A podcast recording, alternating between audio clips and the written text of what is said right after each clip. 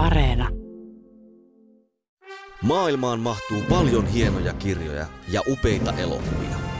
Mutta monestako hienosta kirjasta on onnistuttu tekemään upea elokuva? Kirja versus leffa esittelee joka viikko teoksen, jonka leffaversio vetää vertoja alkuperäisteokselle. Yle Puhe. Kirja versus leffa. Toimittajana Jarmo Laitareva.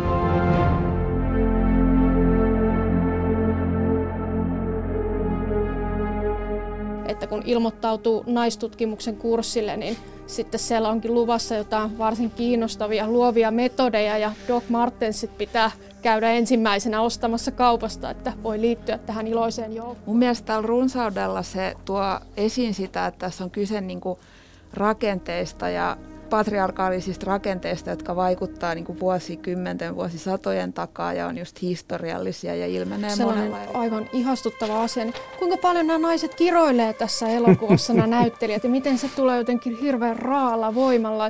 Näissä molemmissa teoksissahan kieli on tosi keskeinen. No se, se tiivistäminen niin kuin kyllä palvelee sitä elokuvaa siinä mielessä, että siitä on tehty semmoinen tosi viihdyttävä niin kuin jännäri ja paljon niin kuin juonivetoisempi. Ja miten tässä teoksessa käsitellään sitä, sitä, miten naiset voi ilmaista vihaa ja sen rajoja ja muita, niin se on ollut jotenkin sellainen kiinnostavasti puhuttu. Ne on toteutettu hienosti silleen, että siinä just ei ole, että kaikki ei ole semmoisia niin puskaraiskaajia, vaan niin on muitakin tapoja, joilla silleen naisille osoitetaan. Kaurasen kirjassa myös mielenkiintoisella tavalla siitäkin muodikas teos nyt ehkä uudelleen, jos ajattelee tässä ajassa, niin tämä true crimeen viittaaminen tai tuollaisen tosi rikos. Joo, ja siis mä tykkäsin myös siitä, miten ne miespoliisit osoitti turhautumistaan sen niin kuin äärellä, että, niin kuin, nämä naiset on käytännössä niin kuin jäänyt jo kiinni, mutta ne ei välitä siitä, ne vaan vittuilee niin.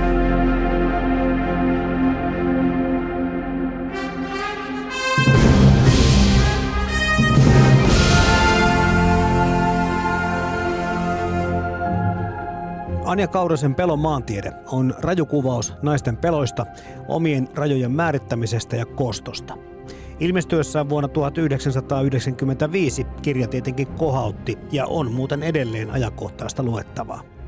Auli Mantilan viisi vuotta myöhemmin ilmestynyt samanniminen elokuvasovitus poikkeaa jonkin verran Kaurasen kirjasta – Leffan vahva henkilökuvaus ja jännityselementit tuovat elokuvaan realismia ja synkkyyttä, joka alleviivaa ja vahvistaa kirjan sanomaa. Anja Kaurasen ja Auli Mantilan Pelon maantiede-teoksista keskustelevat kanssani väitöskirjatutkija Noora Vaakanainen Tampereen yliopistosta ja Suomen elokuvasäätiön viestintäasiantuntija Mario Pipinen. Tämä on Kirja vs. Leffa, ohjelma tarinoiden, myös niiden tarinoiden, jotka vain on kerrottava ystäville.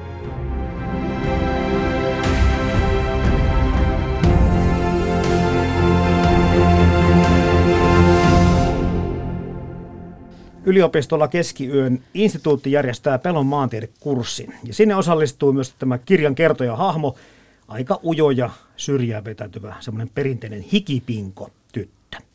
Vähitellen tämä niin kutsuttu valkoinen rihmasto ja sen ajatukset alkavat kiinnostaa ja vaikuttaa ja lopulta kaltoinkohtelun kohteeksi joutuneet naiset ottavat oikeuden omiin käsinsä ja jälki alkaa olla sitä sen mukaista.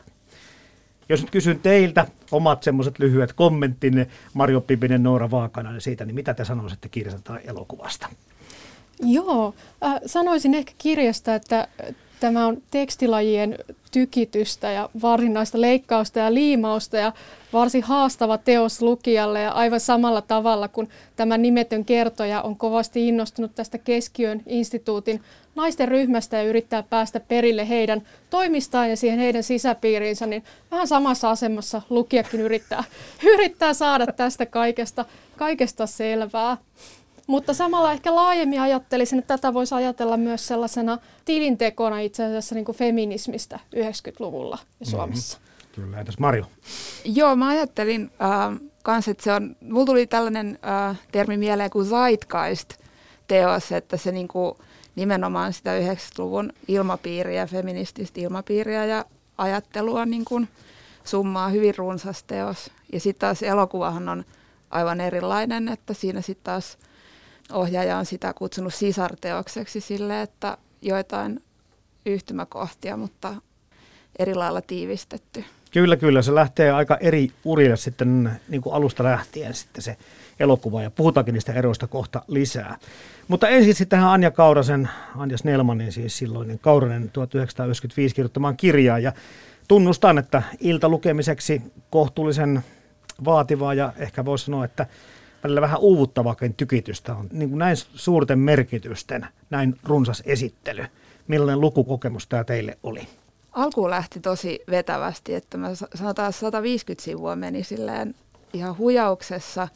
Sitten mulla tuli vähän taukoa siinä lukemisessa ja sitten se loppupuoli oli kyllä hieman haastavampi. Sanoisin ihan samaa, että kyllä tämä on kokeneellekin lukijalle haastavaa, haastavaa luettavaa, mutta toisaalta hyvin nautinnollista, että tässä on sellainen mysteerin tuntu ehkä, mikä elokuvasta osittain uupuu, mikä mm-hmm. tekee siitä lukemisesta tosi kiehtovaa välillä ja kutsuvaa. Että koin kyllä itse sen kirjan kanssa välillä sellaisia hetkiä, että joskus oikein kaipasin sen parin ja joskus sitten en ihan niin kovasti. Et kun alusta lähtien lähdetään pudottelee paljon tätä intertekstuaalisuutta, eli tämmöisiä, viitataan kaikkiin tutkimussuuntauksiin ja nimiin, vierasperäisiä sanoja, viittauksia, sanoa antiikin tämmöistä kuvastoa mukana. Niin kuin pitää lukia valita, että lähdenkö selvittämään, mikä tämän homman takana on, jos ei se heti ole tuttua sinulle, vai annanko mennä vaan. Ja minä kanssa niin kuin annoin mennä vaan, koska tajusin, että ei riitä aika mitenkään niin kuin sitten kaikkien merkityksen selvittämiseen. Kyllä, se voi olla, tuottaa sellaista esteettistä nautintoa, että se teos on ikään kuin niin ylenpalttinen, että siinä on niin paljon materiaalia, että lukijana voi valita jonkun antavan vaan liukuu ohi ja ikään kuin nauttia siitä kielellisestä kauneudesta. Ja sitten tässä teoksessa ehkä sellainen oikein palkitseva asia on se, että Kauranen ei ole kirjoittanut niin valmiiksi näitä kaikkia assosiaatio- tai intertekstuaalisia kytköksiä, vaan jättänyt ne ikään kuin sitten sitomatta, jolloin lukija saa itse muodostaa niitä yhteyksiä niiden eri yksityiskohtien välille. Ja epäilen kanssa, että ehkä, vaikka ehkä sillä kirjailijan tarkoitusperillä ei niin paljon teoksen tulkinnan kannalta nyt sitten oiskaan väliä, niin kyllä rohkenisi väittää, että hän on jätetty sellaista leikittelyn mahdollisuutta ja ehkä laitettu välillä vähän piloilleankin jotakin yksityiskohtia, mitä sitten lukija saa ikään kuin ankkuroida mielensä mukaan sinne.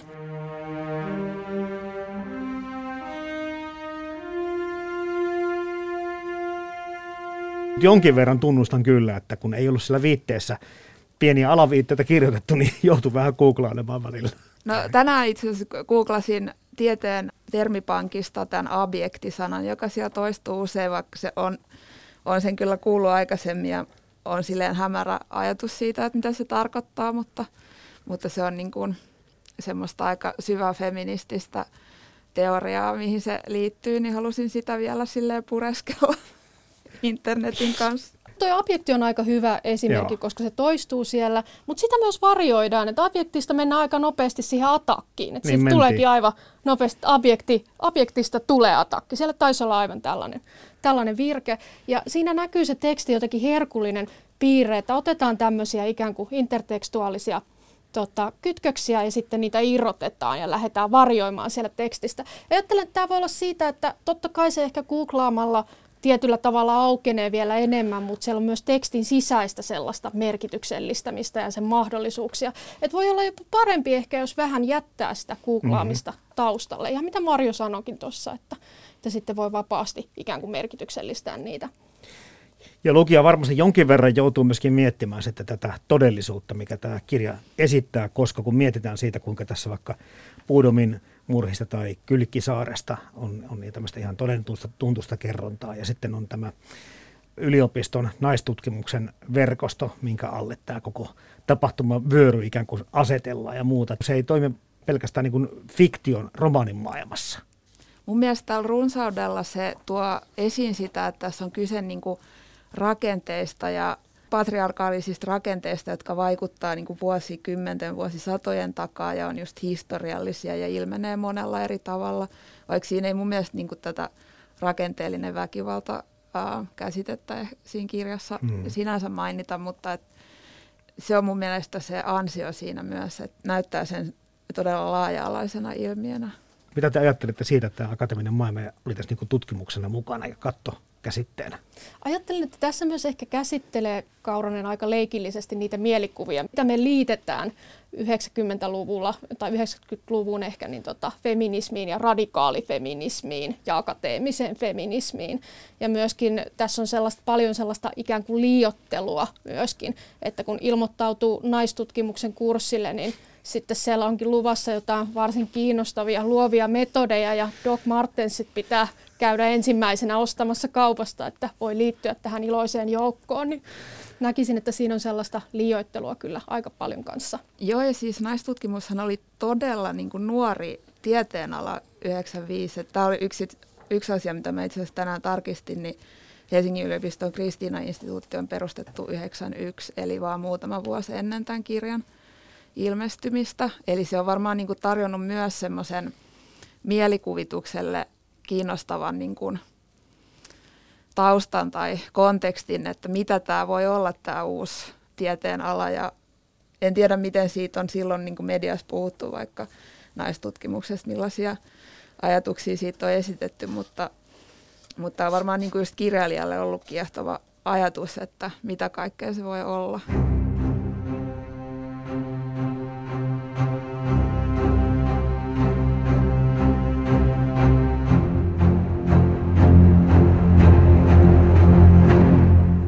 Kun tässä niin kuin se radikalisoituminen tapahtuu akateemisessa maailmassa. Kyllä, ja niistä voisi verrata tähän mm. päivään, missä tapahtuu kouluttamattomia ihmisten keskuudessa, kyllä.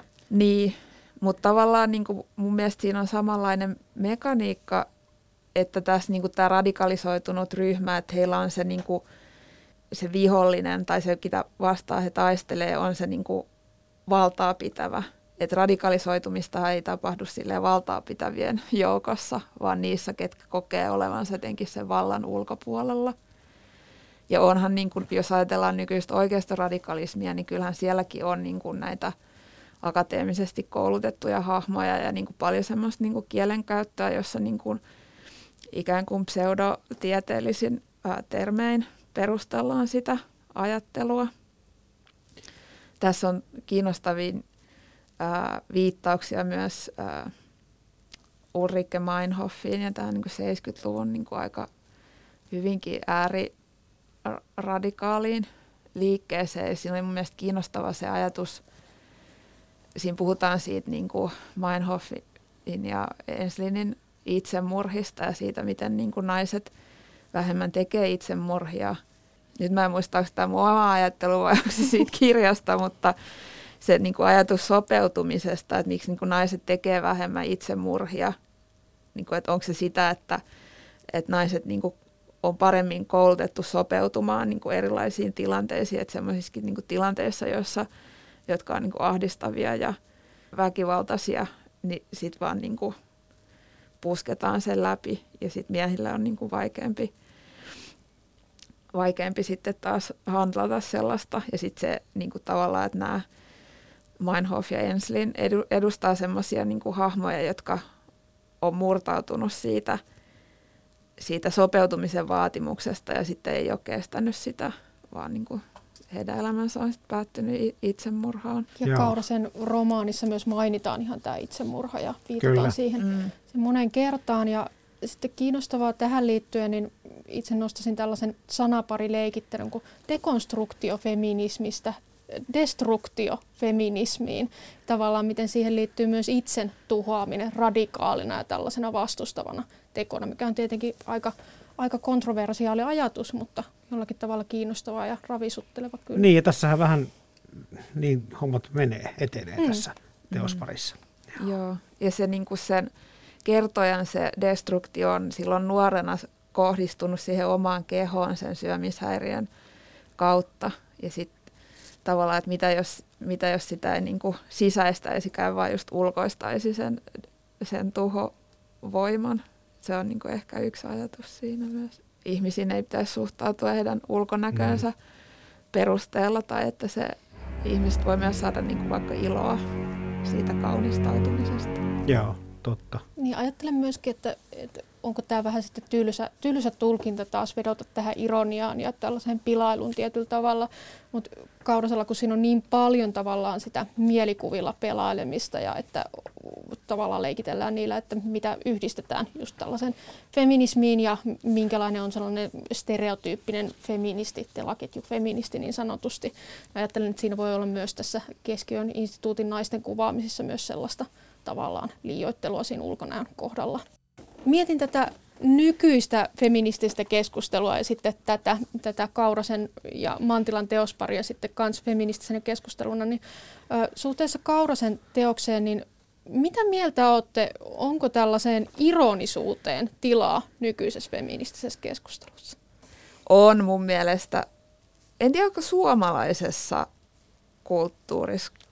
Ei tule mitään esimerkkejä mieleen, vaikka siis on niin kuin hyvää naiskomikkaa esimerkiksi Suomessakin ja usein niin kuin aika itse ironista, mutta itse seuraa enemmän ehkä niin kuin englanninkielistä, feminististä kirjoittelua ja somemaailmassa erityisesti niin kuin kaikenlaista me- meemikulttuuria ja muuta. Että kyllä mun mielestä on myös semmoista itseironiaa. Onko Suomessa? Niin, se on hyvä kysymys. Mä, tota... Ehkä sitä niin kuin nykyfeminististä keskustelua leimaa ennen kaikkea semmoinen niin kuin moniäänisyys, että, että on niin kuin monenlaisia, että ei ole niin kuin mitään yhtä keskiöön instituuttia tai, tai tota, sukupuolen tutkimuksen laitosta, missä se keskustelu tapahtuu, vaan että se on niin kuin monessa paikassa. Ikään kuin tuohon kerrontaan vielä, niin mitäs mietitään tämmöisestä kerrontaa katkaisevista kurssikirjeistä, mitä täältä yliopistolta tuli tälle päähenkilölle. Mä pidin sitä niin kuin kerrontaratkaisuna aika hyvänä. Joo, ne on aika toimivia, toimivia ja kiinnostavia kyllä siinä. Jotenkin myös tuntuu, että ne on ikään kuin samalla osoitettu myös lukijalle, ikään kuin, että ikään kuin lukijakin haastetaan osallistumaan siihen keskiön instituutin kursseille. Tässä kuvataan tämmöisen yksinäisen ujon tai introvertin tytön elämää ja sitten jäin miettimään siinä jo varhaisessa vaiheessa ja oikeastaan koko ajan sitä, että minkä verran se kohdistui pelkästään se ajatusmaailma siitä, että mitä tytöt kokevat tai mahdollisesti kokevat, koska kyllä tässä kertojana, ainakin tässä lapsiosuudessa, olisi voinut aika hyvin olla myöskin poika. Et silloin kun sä olet, olet ujo tai et pääse porukkaan tai et uskalla mennä porukkaan tai tunnet olevasi erilainen tai jääväsi ulkopuolelle, niin se kokemus tulee myöskin tässä hirveän vahvana. Joo, kyllä. Ja ehkä ajattelen, että tämä on tyypillinen sellainen näkökulmahenkilö ikään kuin tietyllä Joo. tapaa. Tämä lapsi, lapsi kertoja lapsena tässä romaanin alussa tietyllä tavalla, että hän tar- tarkastelee ulkopuolelta ikään kuin ja vähän ehkä sillä tavalla etäältä kaikkea, mitä tapahtuu.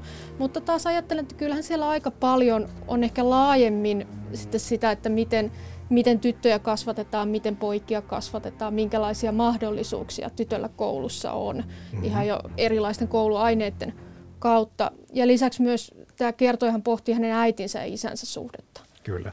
Sitten siis kehollisuus on tässä tosi tärkeässä asemassa ja se niin kuin mun mielestä liittyy just siihen naiseksi kasvamisen kokemukseen, että esimerkiksi tämä syömishäiriö, jota Joo. hän kuvaa aika paljonkin siinä, siinä kirjassa ja, sitten ja se semmoinen niin kuin sek- seksuaalisen halun kohteeksi kasvaminen ja, ja niin kuin miesten tai poikien ensin ja sitten miesten kanssa niin kuin erilaiset suhteet, niin sitä tavallaan naiserityisyyttä siinä mm. kirjassa kyllä. Mutta taas toisaalta, vaikka hän, tämä kertojahahmo aika ujo ja syrjään vetäytyvä onkin, niin hän myöskin ymmärtääkseni pystyi piirtämään sitä aika tarkat rajat sille, että hän säily kaiken niin kuin ulkopuolella, mitä tässä niin kuin aikuisnäistä tapahtuu naisille. Että hän ei tullut hyväksikäytetyksi eikä sillä tavalla varsinaisesti kiusatuksi tai että hänen kimpussaan ne lähiöpojat eivät olleet, koska hän jotenkin pääsi karkuun tietenkin ja muutenkin niin kuin tiesi jotenkin rajansa. Niin siinä kirjassa kuvataan siis sitä, kuinka silleen naisia ajetaan niin kuin sopeutumaan siihen ää, heidän omaan rooliinsa. Ja sitten kun se rooli ahdistaa, niin mitä, sit tapahtuu, mitä silloin niin kuin tekee, että niin kuin jatkaako vain sitä sopeutumista vai yrittääkö jotenkin murtaa sen roolin. Niin, ehkä tässä tulee siihen tiettyyn iskulauseeseen tai mottoon tässä romaanista, että objektista tulee nimenomaan atakki sen myötä. Että voisi ajatella myös, että tämä romaani ja elokuva kuvaa sellaista feminis, feminististä heräämistä.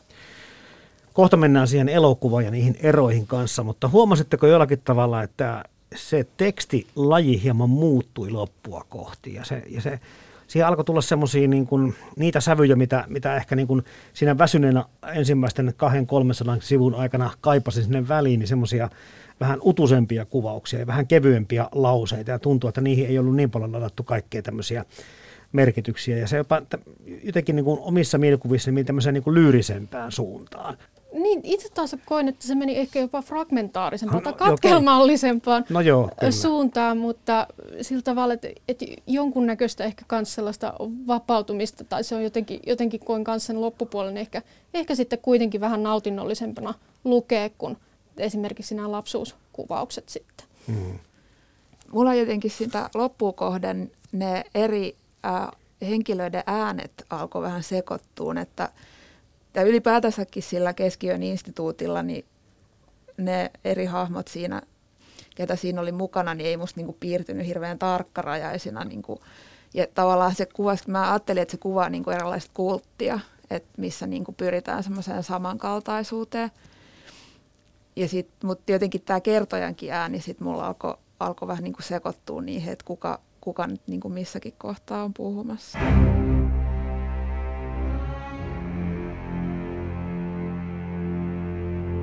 Vuonna 2000 Auli Mantila tästä hienosta kirjasta ohjasi kyllä hienon ja onnistuneen elokuvan, vaikkakin kohtuullisen erilaisen, kuten tuossa Mario Pippinen jo aikaisemmin sanoitkin. Mutta mitä sitten, minkälaisia ajatuksia tämä elokuva Noora Vaakanainen ja Mario Pippinen teessä herättää?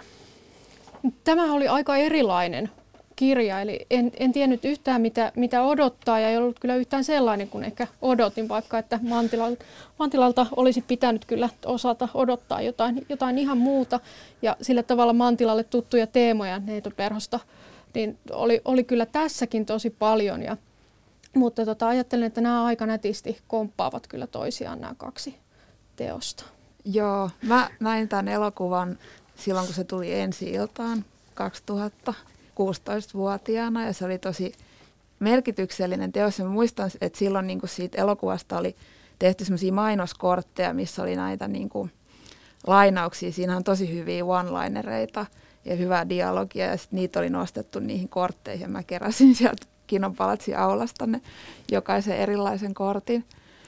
Ja se tuntui niin kuin hätkähdyttävältä ehkä silloin, että, että niin kuin 90-luvulla oli alkanut tulemaan silleen Suomessakin elokuvia kaupunkilais, niin kuin nuoremmalle kaupunkilaisyleisölle, mihin itsekin kuuluin ja, sit, ja olin niitä kattonut, mutta siis se, että oli niin kuin näin vahva naisista kertova tarina, joka oli niin kuin tavallaan naisten ehdoilla täysin tehty, niin, niin se oli kyllä aika vaikuttavaa. Mutta jostain syystä en sitten sen kirjan pariin silloin, silloin päätynyt, että luin sen vasta nyt jos toi kirja oli raju, niin, niin kyllä se aika rajusti alkaa tämä elokuvakin. Ja päähenkilö oli kirjasta jaettukin kahtia. Nimetön päähenkilö oli muuttunut Oiliksi ja sitten Lauraksi. Ja sitten se kohtaus heti siihen alkuun, kun Laura joutuu raiskauksen uhrina sairaalaan, niin toimi kyllä samalla tavalla vähän kuin se elokuva. Se, ne tunteet, mitkä mä sain siitä leffasta, niin vaikka se tarina oli pikkusen eri, niin se toimi kyllä samalla tasolla. Kyllä, erilaisia shokkiefektejä Tuli, tietyllä, tietyllä tavalla. Ja juuri tämä kohtaus oli hyvin voimakas ja itselleni sellainen kummallinen yksityiskohta, mikä tästä elokuvasta jäi jotenkin mietityttämään, on tämän Oili Lyyran huivi, joka hänellä on siis kaulassaan tämän elokuvan alkupuolella. Onko se nyt silkkisamettia? Ja, jossain vaiheessa hän on tämän miesystävänsä kanssa, tämän poliisimiesystävänsä kanssa, ja tämä mies vetää hänet siitä huivista luokseen, kun ikään kuin jonkun sylikoiran, ja sitten suutelee häntä, ja se on jotenkin tosi ahdistava ahdistava kohtaus, vaikka se toisaalta ehkä on aika arkisenkin oloisesti esitetty. Mutta sitten kun hän on menossa katsomaan tätä hänen raiskattua ja pahoinpideltyä siskoaan tämä Oili, niin hän pudottaa sen huivinsa. Ja se ikään kuin ajattelen, että se ennakoi, ennakoi sitä, mitä tapahtuu ihan juuri ja sitä hänen emotionaalista järkytystään.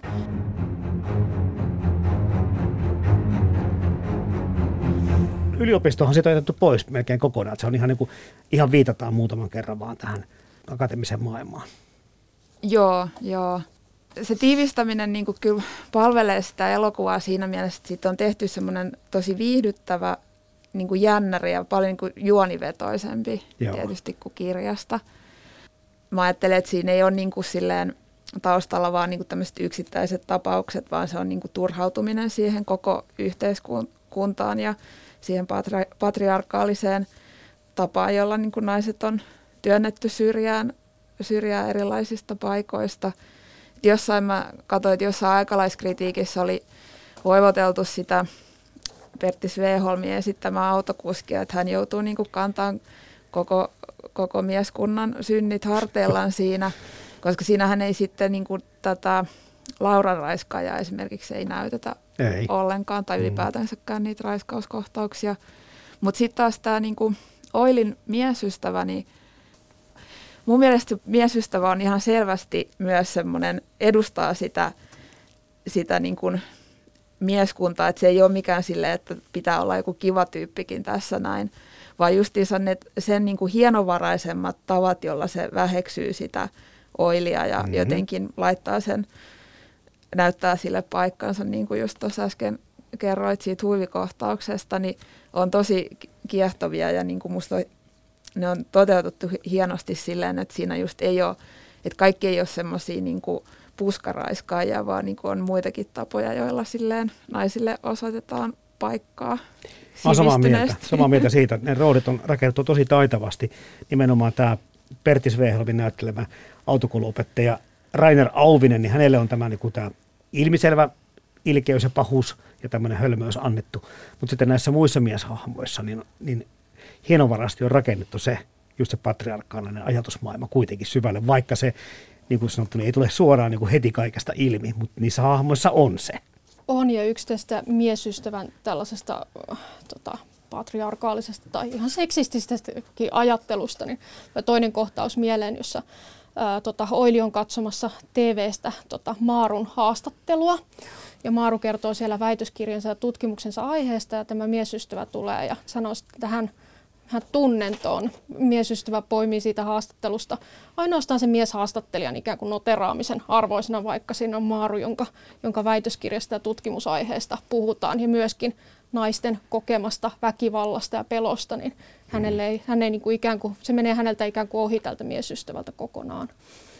Yksi sellainen ajatus, mikä niin kuin nykyajassa minusta resonoi edelleen, on, on suostumus, jota tämä on myös niin kuin sana, jota mun mielestä ei näistä teoksissa käytetä, mutta siinä elokuvassa on niin kuin kaksi tavallaan rinnakkaista kohtausta. Toinen, missä Oili tulee kotiin ja hän on ollut just tapaamassa näitä naisia ja on kiihtyneessä tilassa sen jälkeen ja, ja sitten tota, niin tekee aloitteen seksiin tämän miesystävän kanssa, joka sitten torjuu sen. Ja sekin on musta tosi kiinnostavaa, että tämmöinen niin kuin ns. aggressiivisesti käyttäytyvä nainen ei, ei voi olla viehättävä, mutta sitten kun se oili on siinä rauhoittunut, ja sitten se mies, niin kuin, sit hän tekeekin aloitteen, johon oili sanoo ei, ja hän joutuu sanoa sen kahdesti.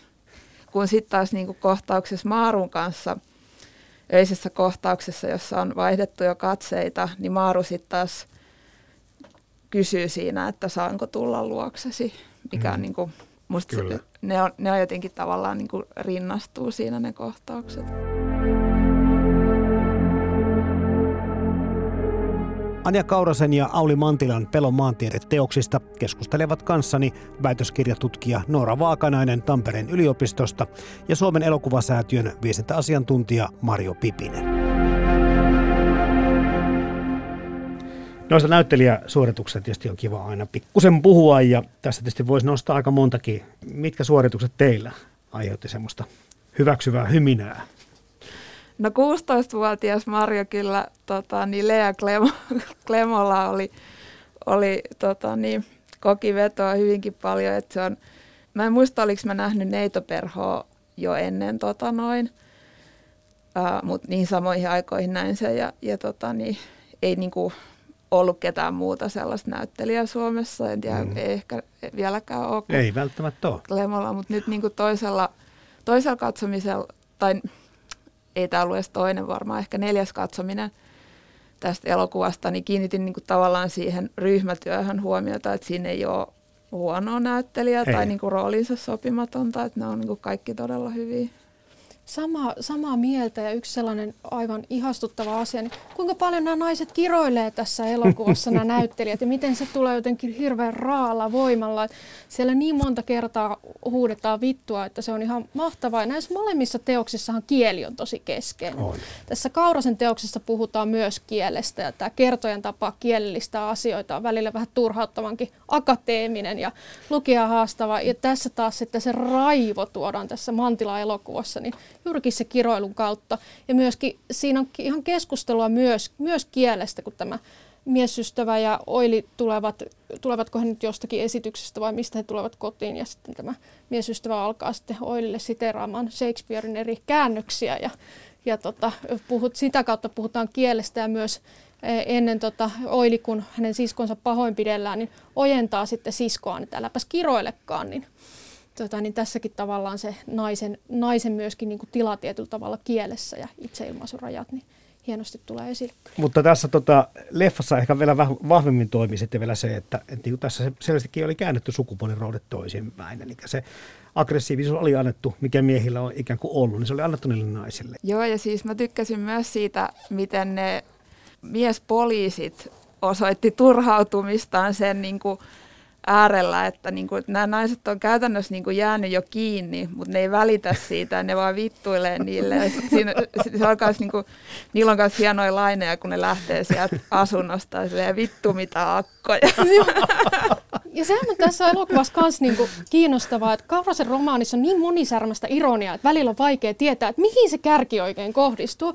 Mutta Mantilan teoksessa comic relief on aina miehet. Mm. Siis ne on ne mieshahmot tavallaan. Ja se poliisityökin, että se kun päätellään niistä uimahousuista, se päättelyketju, niin siis se on niinku ihan, ihan Se on tosi hieno kohtaus.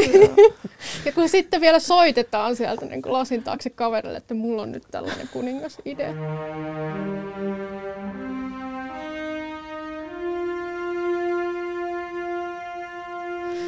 idea. Tannelotta Räikkä. Toivoisin hänelle enemmän tunnettavuutta näyttelijänä. Ja tosiaan Tampereen telakkateatterissa on häntä useamman kerran nähnyt ja, ja muutamissa muissakin rooleissa. Ja se herkkyys, mitä hän tässä Oilina esittää, niin jotenkin hän on erinomainen myöskin siinä omassa epävarmuudessa ja siinä niin kuin ristiriidoissaan. Joo, hänen hahmo on niin kuin sellainen siihen mukavaan keskiluokkaisuuteen – sopeutunut ja siinä syvällä lilluva ihminen, jonka syvältä sisimmästä sit kumpuaa se tunne, että tässä on joku väärin, että tämä elämä ei ole hänelle. Ja sitten se niinku tavallaan hätä ja kauhu, mikä siitä tulee, niin se näyttelee sen tosi, tosi hienosti. Ja se kohtaus, jossa Oili menee sitten katsomaan siskoaan sinne sairaalaan, niin tota, se on juurikin niin hieno, kun yhdessä tavallaan ruudussa pystytään välittämään se tunne. totta kai siinä on se runneltu keho, mikä nähdään, mutta että se reaktio on aivan yhtä olennainen ja se ikään kuin se täydellinen jotenkin veltoksi valahtaminen, niin sen välittäminen on jotenkin aivan, aivan niin kuin huikeaa, miten se on tässä elokuvassa tehty. Ja nyt kun mennään kohti näitä teosten eroja, Marjo Pipinen ja Noora Vaakanainen, niin tulee justiin mieleen se, että se jännite oli hyvin rakennettu näiden siskosten väliin. Että Laurahan ei ole tässä kovin isossa roolissa, mutta kuitenkin se siitä kohtauksesta alkaen varsinkin, miten, miten nämä kaksi näyttelijää toisissa osaavat reagoida. Se säilyy sen koko sen elokuvan ajan siinä, se ristiriita ja jännite. Mm, ja sitten on tietysti niin tämä Maarun ja Oilin jännite Kyllä. myös, mikä ja mä ehkä yhdistän. Se rakentuu vähän vähitellen. Se on, joo, niin. joo, ja sehän on siinä kirjassa myös mä jotenkin rinnastan sen siihen, kun Mantilan tässä esikoiselokuvassa Neitoperhossahan ne oli, he oli myös molemmat, ää, esitti siihen sisaruksia, joilla oli myös tämmöinen hyvin niin kuin jännitteinen su, suhde, että, että se oli mun mielestä kyllä, kyllä niin kuin myös hienosti tehty, toteutettu. Mm. Tosiaan päähenkilö oli jaettu kahtia ja, ja kirjassa kertoja olikin perheellinen ja tässä sitten seukkas poliisin kanssa. Personi oli annettu miehille leffassa enemmän kuin sitten ne olivat vähän tämmöisiä Matti Meikäläisiä kirjassa ja niin poispäin, mutta mitkä teidän mielestä ne merkittävimmät erot sitten kirjan ja elokuvan välillä on? Ehkä se on tämä niinku juonivetoisuus, että, että sitä kirjaa lukiessa ei niin paljon niinku kiinnostanut, tai tuli sellainen olo, että se ei niinku vienyt kohti mitään semmoista suurta lopetusta, kun sitten taas elokuvassa niin kun se on rakennettu niin, että siinä jännittää myös sitä, että mitä niille käy, niille naisille. Joo, ja ajattelen, että tämä elokuva ehkä hyödyntää sellaista vähän petollisen helppoa jännärin muotoa ikään kuin, mutta sitten se on, se on niin kuin jotenkin paljon, paljon syvempi tietyllä tavalla. Mietin näitä musiikkivalintoja, että nehän on, tuottaa aikamoista kontrastia välillä, välillä siihen, ja se on taas sellainen keino, mitä ajattelen, että se elokuva haastaa silloin taas katsoja olemaan varpaillaan tällaisilla, tällaisilla keinoilla. Ja sitten yksi asia, mihin kanssa Tyllisen keinon kiinnitti huomiota, että siinä missä romaanissa on paljon ehkä sellaista leikkaamista, liimaamista, erilaisia tekstilajeja tai viittauksien silottelemista kollaasiksi, niin sitten elokuvassa taas oli muutamia kohtauksia, jossa ikään kuin näkyy leikkausten saumat tai leikkaukset on jätetty näkyväksi. Sekin oli mielenkiintoinen tällainen tehokeino ikään kuin, ja ajattelin, että nimenomaan sellaisista, sellaisissa ikään kuin emotionaalisesti tiheissä kohdissa sitä juurikin sitten esiintyi.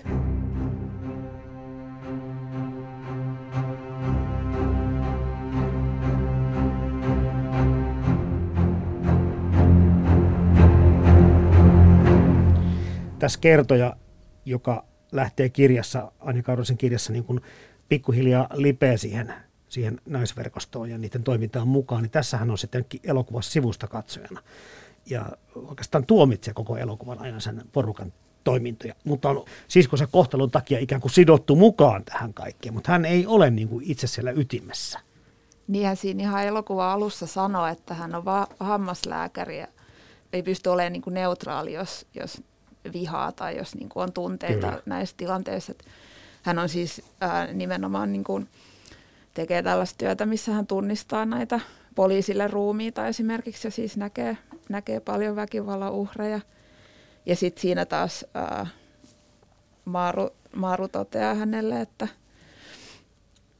että niin kuin, niin kuin se puhuu surusta, että eikö suru ja viha ole sama asia. Että ei ole niin kuin, siinä on sellainen ajatus, että ei ole olemassa mitään niin tämmöistä neutraalia tonttia, että oot joko meidän puolella tai meitä vastaan ikään kuin. Kyllä. Ja siis kyllähän, kyllä se Oili niin kuin, en mä sanoisi, että hän niin kuin vastustaa tai koko elokuva ajan sitä, sitä no, ni, kyseenalaista on parempi. Kyseenalaista joo. joo, koska hän kuitenkin siis, niin kuin, hänellähän on rooli siinä tämän yhden kuolemantapauksen selvittämisessä, jonka, jonka tämä ryhmä on aiheuttanut. Ja hän selvästi hidastelee siinä sen asian, asian sen ruumiin selvit, henkilöllisyyden selvittämisessä. Eli, eli hän niin näkee tietysti, koska hänen siskonsa on siinä mukana, että, että hän haluaa myös suojella heitä. Ja näkee niin kuin tavallaan, että mistä se heidän toimintansa kumpuaa. Niin ja voisi ajatella ehkä, että monesti tällaisessa raiskauskostoelokuvissa tämä ei ehkä ihan todellakaan mikään perinteinen sellainen lajityypin edustaja ole, mutta voisi siihenkin suhteuttaa, niin se kysymys tavallaan siitä koston oikeutuksesta niin on aina, aina jollakin tavalla keskeinen. Niin se, että tässä ei ole sellaista, tai päähenkilö ei muutu sellaiseksi kostajattareksi, niin sekin pitää ikään kuin katsojan tai haastaa katsojan siihen siihen omaan niin kuin eettiseen positiointiin, että mitä mieltä tästä kaikesta pitäisi oikein olla.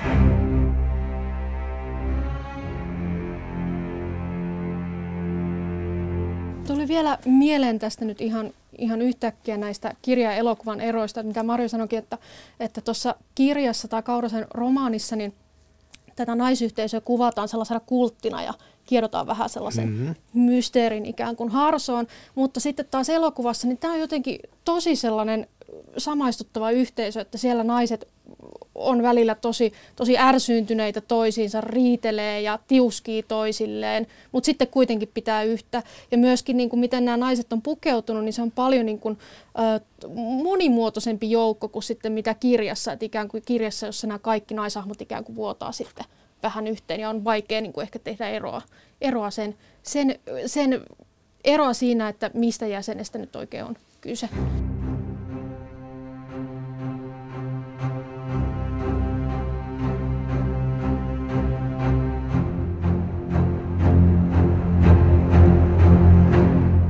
Joo, ja erona niin kuin myös näiden teosten välillä, niin siinä kirjassahan ää, mä huomasin, että sä olit kiinnittänyt huomiota Jarmo siihen koirien tappamiseen. No se, se oli yksi asia, mikä ahdisti kanssa joo, aika Joo, että et tavallaan niitä, niinku, sitä porukkaa, ne tekee niinku paljon vaikeammin hyväksyttäviä tekoja, sanotaanko siinä kirjassa. Joo. Ja se on niin kuin sillä lailla haastavampi, että just, että kyllä siinä elokuvassa niin kuin, se elokuva on selvästi niiden puolella ja, ja siinä niin kuin kostetaan oikeasti niin kuin aika hirveitä asioita.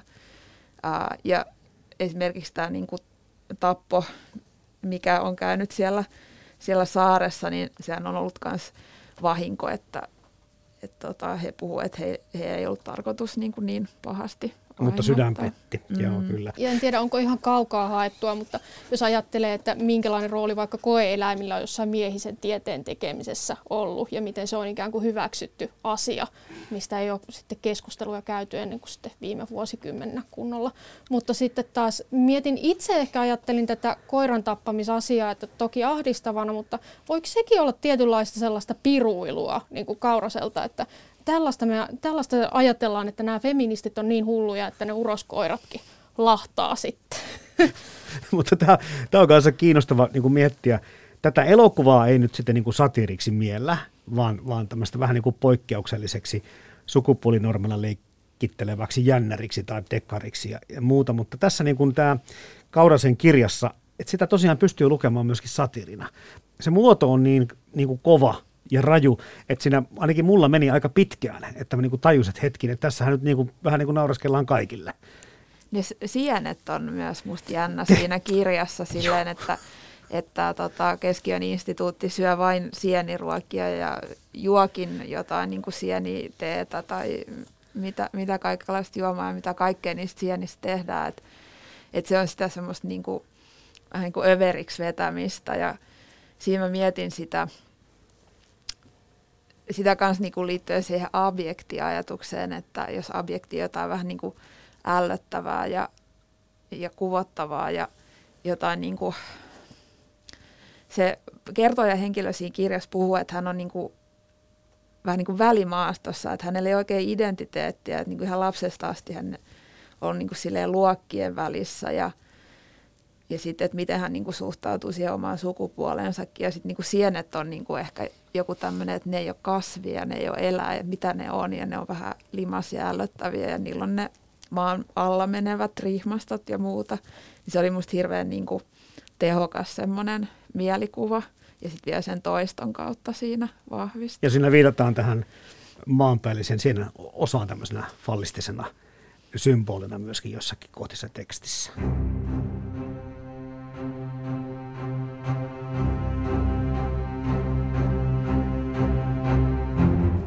Ja miten kiinnostavaa, että nämä naiset syö ikään kuin koko ajan kyllä, näitä, kyllä. näitä sieniä.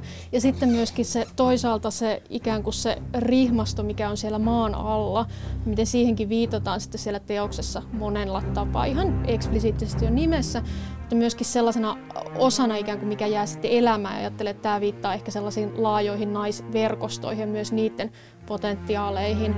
Ja sitten sitten siihen, että vaikka tämä naisten toiminta tässä, tämän ryhmän naisten toiminta traagisesti lakkaakin, niin ikään kuin mahdollisuus sellaiseen uudenlaiseen aktivoitumiseen, ehkä sitten lukijan todellisuuden tasolla, jo on ikään kuin koko ajan olemassa. Ja sitten myös rihmastoajatus sellaisena niin kuin tekstien välisyytenä, että miten tässä teoksessa luodaan yhteyksiä toisiin teksteihin ja tekstiverkostoihin. Jos nyt mietitään tätä jo muutamankin vuoden tätä MeToo-keskustelua, mitä on käyty, Marjo Pipinen ja Noora Vaakanainen, millä tavalla tämä niin keskustelee? No voisi tietysti ajatella, että, että tietysti aikaansa edellä tässä keskustelussa, mutta mä en niin kuin ole tähän kumminkaan niin kuin nähnyt juurikaan viitattavan, että meillä on tämmöisiä niin kuin e, pioneereja ollut jo pitkään oikeastaan tällä alalla ja näistä asioista puhumassa, mutta ei tähän sillä tavalla, vaikka tätä samaa ongelmaa hienosti käsittelee ja tuo sen esille. Mitä te se on, mietitte tästä yhteydestä kokonaisuudesta? Se on jännä, kun jotenkin sitä miituuta on niin kuin, jotenkin ehkä ajateltu silleen, että, silloin, että se niin kuin on aloittanut jotain, tai että se on ollut niin kuin joku alkusysäys jollekin, vaikka niin kuin oikeastihan kyse on siitä, että se on niin kuin kulminaatiopiste, jos niin kuin kehityksessä, joka on ollut niin kuin nimenomaan kuplimassa jo hyvin pitkän aikaa, ja ja välillä vähän niin kuin just ehkä turhauttaakin sellainen, että jos niin kuin ennen, ennen sitä MeToo-liikettä syntyneitä teoksia, niin kuin, että puhutaan, että nämä on niin kuin esi, jotenkin esimiituuta tai, tai jotenkin aikansa edellä, kun itse asiassa ne ovat nimenomaan olleet ajassaan ja, ja sitä miituuta ei olisi voinut olla ilman niitä teoksia. Mutta samalla tämä, just tähän sama, tämän keskusteluun niin tulee sitten se oma mielikuva siitä, kun miettii, että pelon maantiede ja sitten tätä niin kuin naisten kaltoinkohtelua. Ei voi olla ajattelematta, kun tämä pelon maantiede tässä esiintyy, ja voidaan sitten puhua senkin merkityksestä, että, että kun meillä sivistysvaltiossa tapahtuu tällä tavalla, niin minkälaisia paikkoja ja kohtaloita tuolla maailmalla ja, ja, ja karmeimmissakin paikoissa voi olla. Että se, niin kuin tämä rihmastoajatus taas niin kuin levittäytyy niin kuin sitten niin kuin koko pallon ympäri mun mielestä. Joo, se rihmastoajatus tietyllä tavalla myös sellaisissa universaalissa naiserityisissä kokemuksissa, Joo. mitä Marjo viittasikin aikaisemmin. Sitä voisi ajatella, että se on näkyvissä myös niissä. Tuohon MeToo-keskusteluun palaten, niin itse samalla tavalla ajattelen vähän, että se on tietyllä tavalla historiatonta ikään kuin sitten olla. Että, Mutta tässä sitä historiaa nyt on sitten. Niin, meillä. nimenomaan mm. tässä on oikein esimerkillistä ankkurointia ja myöskin toivottavasti myöskin tähän suuntaan tai tähän teokseen tulisi sitten ankkurointia, kun mietitään, että mitkä ovat nytten niitä meidän keskustelun herättäjiä tällä, tai siis tällä hetkellä kaunokirjallisuudessa. Itsellä tulee mieleen esimerkiksi Anu Kaajan Katie Kate, jossa myös kollaasitekniikkaa hyödynnetty samalla tavalla erilaisia tekstilajeja. Myöskin feministiset kysymykset, mutta tietenkin aivan erilaiset kuin mitä sitten tässä teoksessa.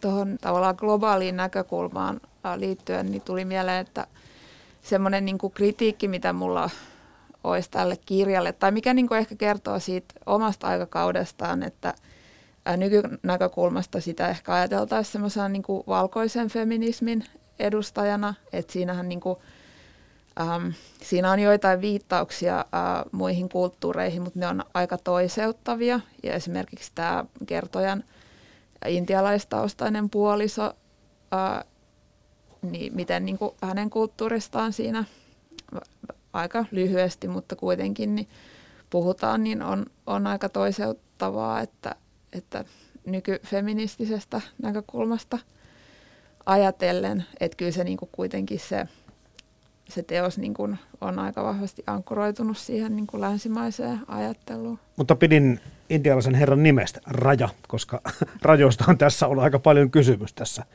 tässä teoksessa kuitenkin, että se oli oivallisesti nimetty se henkilö.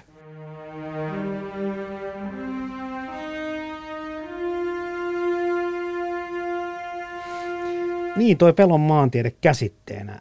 Sitä on tosiaan sitten tietenkin tässä Anja Kaurinen kirjassa on tuonut sen hienosti esille, mutta sitten tutkija Hille Koskela on sitä kirjoittanut. Mutta miten, tota, miten tämä ajatus nyt sitten siitä, kun tämmöisen luin jossakin määritelmän, että, että tarkoittaa tämmöisen pelomaantiedet ihmisen päänsisäistä karttaa kotikaupungistaan. Karttaa, jossa tietyt alueet on merkitty varsinkin öiseen aikaan punaisella, eli vaarallisiksi, kartettaviksi tai pelottaviksi. Ja niitä voivat olla tosiaan mitä tahansa pimeitä kuijia tai varjoisia puistoja tai torin kulmien taksigrillijonoja. Ja tota, jäin miettimään sitä, että miten niin sukupuolisidonnainen tämmöinen kokemus voisi olla. Niin, no ei varmaan täysin, mutta, mutta kyllä mä uskon, että siinä on niin kuin myös eroja tavallaan niin kuin niissä, ehkä siinä laajuudessa just että kuinka niin kuin monessa paikassa tai niin kuin millaisiin vuorokauden aikoihin mm-hmm. ää, sitä pelkoa ilmenee ja miten tietysti myös se, niin kuin, että miten ihmiset on kasvatettu ja monenlaiset asiat siihen varmasti vaikuttaa. Ja just niin kuin, tavallaan tämä niin kuin intersektionaalinen ajattelu tästä, tästä niin kuin kirjasta puuttuu, että sekin, että ei, ei se pelonmaan tiede ole samanlaista kaikille naisille tai kaikille miehille, vaan että, että niin kuin ihmisten taustassa on Kyllä. monenlaisia asioita, jotka voi vaikuttaa siihen ihan niin kuin vaikka, että mihin ihmiset ihan fyysisesti pystyy edes menemään. Mutta onhan se karua ajatella, että tämä, tämä on niin kuin arkipäivä tänäkin päivänä. Emme, eihän me voida mihin tahansa lähteä milloin tahansa. Kyllä, ja mm. Kaurasen kirjassa myös mielenkiintoisella tavalla siitäkin muodikas teos nyt ehkä uudelleen, jos ajattelee tässä ajassa, niin tämä true crimeen viittaaminen tai tuollaisiin tosirikoksiin. Ja sitten miten tätä Kyllikki-saaren murhaa vaikka käytetään tällaisen pelon herättämiseen sitten nuorissa tytöissä, niin sen kuvaaminen esimerkiksi niin liittyy keskeisesti siihen, että millaisen, miten tarinoilla myös voidaan ikään kuin herättää pelkoa ihmisissä ja luoda pelkoa. Tässä on paljon teemoja jo mainittukin tästä tästä sukupuolirooleista, naisen asemasta, pelosta ja kostosta oman käden oikeudesta. Mitä te täältä niin nostaisitte näistä teoksista sellaisia asioita, mitkä teitä on puhutellut tai herättänyt kiinnostusta? No tämä on kyllä, tämä niinku liikkumisen vapaus mua kiinnostaa ja sit, siinä on niinku hauskasti myös historiaan viitataan siinä, että yhdessä kohtaa oli siitä, että, että kun on, on niinku vaadittu, tai miten se lähtee ensin sisältä, että niinku se vaatimus on ensin, että niinku oma ruumis, että siihen on niinku itsemääräämisoikeus sitten niinku se oma huone, mistä Virginia Woolf puhui. Ja nyt tämä niinku oma maantiede, että koko ajan niinku mennään, niinku laajenee se toimintapiiri. Ja sitten siitä mun tuli semmoinen ajatus siitä, että kun joskus kysytään, että onko tasa-arvo mennyt liian pitkälle, niin sitten musta on hauska ajatus, että, että koko ajan vaan mennään pidemmälle ja pidemmälle. Ja sit seuraavaksi voi olla sitten tämä niinku avaruus, että mennään avaruuteenkin ja feminismiä kaikkialla. Rihmasto laajenee. kyllä, kyllä. Niin, itse taas ajattelisin ehkä, että näissä molemmissa teoksissa, mikä itseäni puhuttelin, on vihan ilmaiseminen. On se aina mm-hmm. jotenkin kokenut itse hankalaksi tunteeksi monella tapaa. Ja varmasti yksi se, että miten on tullut sukupuolitetuksi ja minkälaisia oletuksia ihmiset liittää vaikka naisten käyttäytymiseen tai naisoletettujen käyttäytymiseen, niin se on tuntunut itselle jotenkin hankalalta tunteelta ilmaista ja kokea ja miten tässä teoksissa käsitellään sitä, sitä, miten naiset voi ilmaista vihaa ja sen rajoja ja muita, niin se on ollut jotenkin sellainen kiinnostavasti puhutteleva aihe ja teema.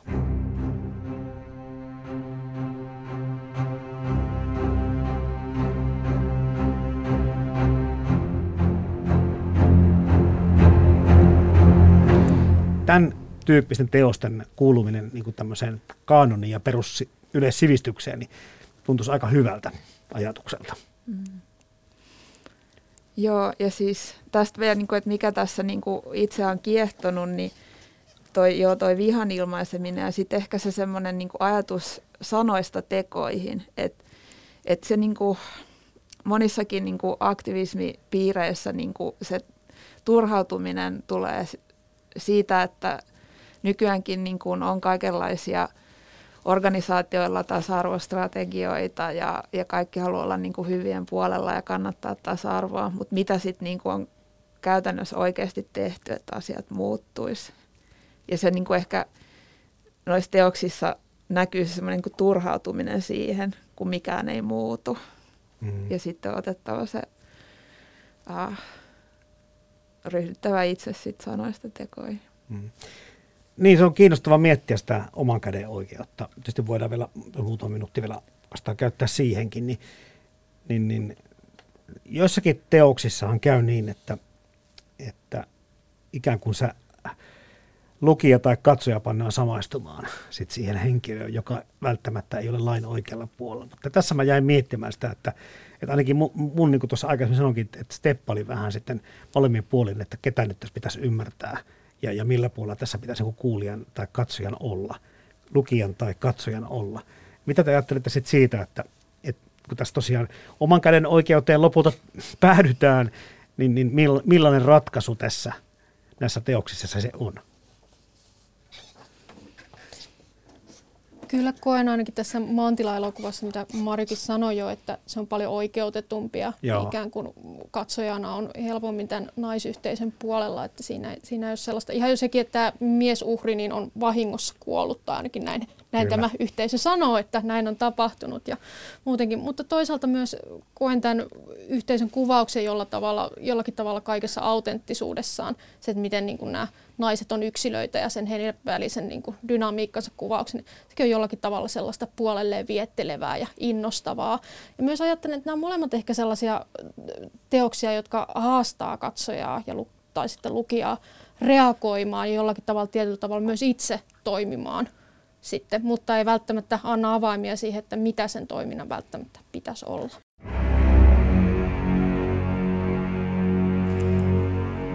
Niin se kirja jotenkin jättää semmoisen niin ravistellun olon, että just kun se ei tarjoile mitään ää, valmiita to, toimintamalleja tai, tai ehkä tarjoilee niitä niin paljon, että, että siinä on sitten valittavana. Mutta ruumiitakin tulee paljon enemmän mm. kirjassa. Joo. Mietin siis se, siinä elokuvassa on hirveän jotenkin tavallaan katarttinen loppu ja onnellinen loppu, mutta sitten kuitenkin niin kuin sille Oilille ää, aika avoin loppu, että mihin, mihin suuntaan hän nyt sitten lähtee, että hän niin kuin päättää jättäytyä sen ryhmän ulkopuolelle, mutta niin kuin jollain tavalla hänen elämänsä on muuttunut. Se, on musta, niin kuin, se oli musta hirveän kiva loppu. Kyllä. Niin, jäähän se elokuvassakin vähän tämä tilanne. Vai puhutut kirjasta vai? Elokuvassa. Niin, niin just elokuvassa, joo, se jää auki, joo, että kyllä se tapahtuu molemmissa. Mutta joo, tota, nyt sitten tässä äh, reilu 25 vuotta kirjasta ja, ja reilu 20 vuotta elokuvasta, niin istumme näistä keskustelemassa Marjo Pipinen ja Noora Vaakanainen. Mitäs, tota, mitäs luulette, minkälaista, minkälaista teosparista puhutaan, minkä, minkä verran nämä aikaa tulevat kestämään? Tähän asti kestäneet aika hienosti. Kyllä näen, että tällaiset teokset, jotka voi niin voi mieltää tosi tärkeäksi tällaiseksi osaksi feminististä keskustelua Suomessa. Kyllä näen, että näillä jatkossakin on paikkansa ja erityisesti ajankuvinahan nämä on molemmat loistavia. Joo, me esitettiin tota, joitain vuosia sitten Amnestin joku rajakampanjan tämmöisessä näytöksessä tämä pelomaantiede. Ja siellä oli tosi mielenkiintoista keskustelua ja niin kuin huomasi, että, että niin kuin kyllä nuoremmille katsojille se on niin kuin ehkä vanhentunut elokuva myös. Jotenkin ehkä feministinen ajattelu ja keskustelu on – on ottanut niin hurjia harppauksia, että, että niin kuin jossain määrin ne voi, voi tuntua ehkä vanhentuneeltakin teoksilta, mutta just ne on osa sitä historiaa ja kyllä mä niin kuin toivon, että niitä, sitä kirjaa luetaan ja elokuvaa katsotaan vielä pitkään. Tuossa tänne kävellessä mä mietin, että niin itse asiassa toi yksittäistapaus, ää, lyhyt elokuvasarja, ää, on niin kuin ehkä se nykypäivän pelomaantiede – ja olisi tosi kiinnostavaa niin kuin vaikka näyttää jossain nämä teokset silleen rinnakkain ja keskustella siitä, että mitä on muuttunut ja mikä ehkä ei ole muuttunut. Maailmaan mahtuu paljon hienoja kirjoja ja upeita elokuvia. Mutta monestako hienosta kirjasta on onnistuttu tekemään upea elokuva? Kirja versus leffa esittelee joka viikko teoksen, jonka leffaversio vetää vertoja alkuperäisteokselle. Yle Puhe. Kirja versus leffa. Toimittajana Jarmo Laitaneva.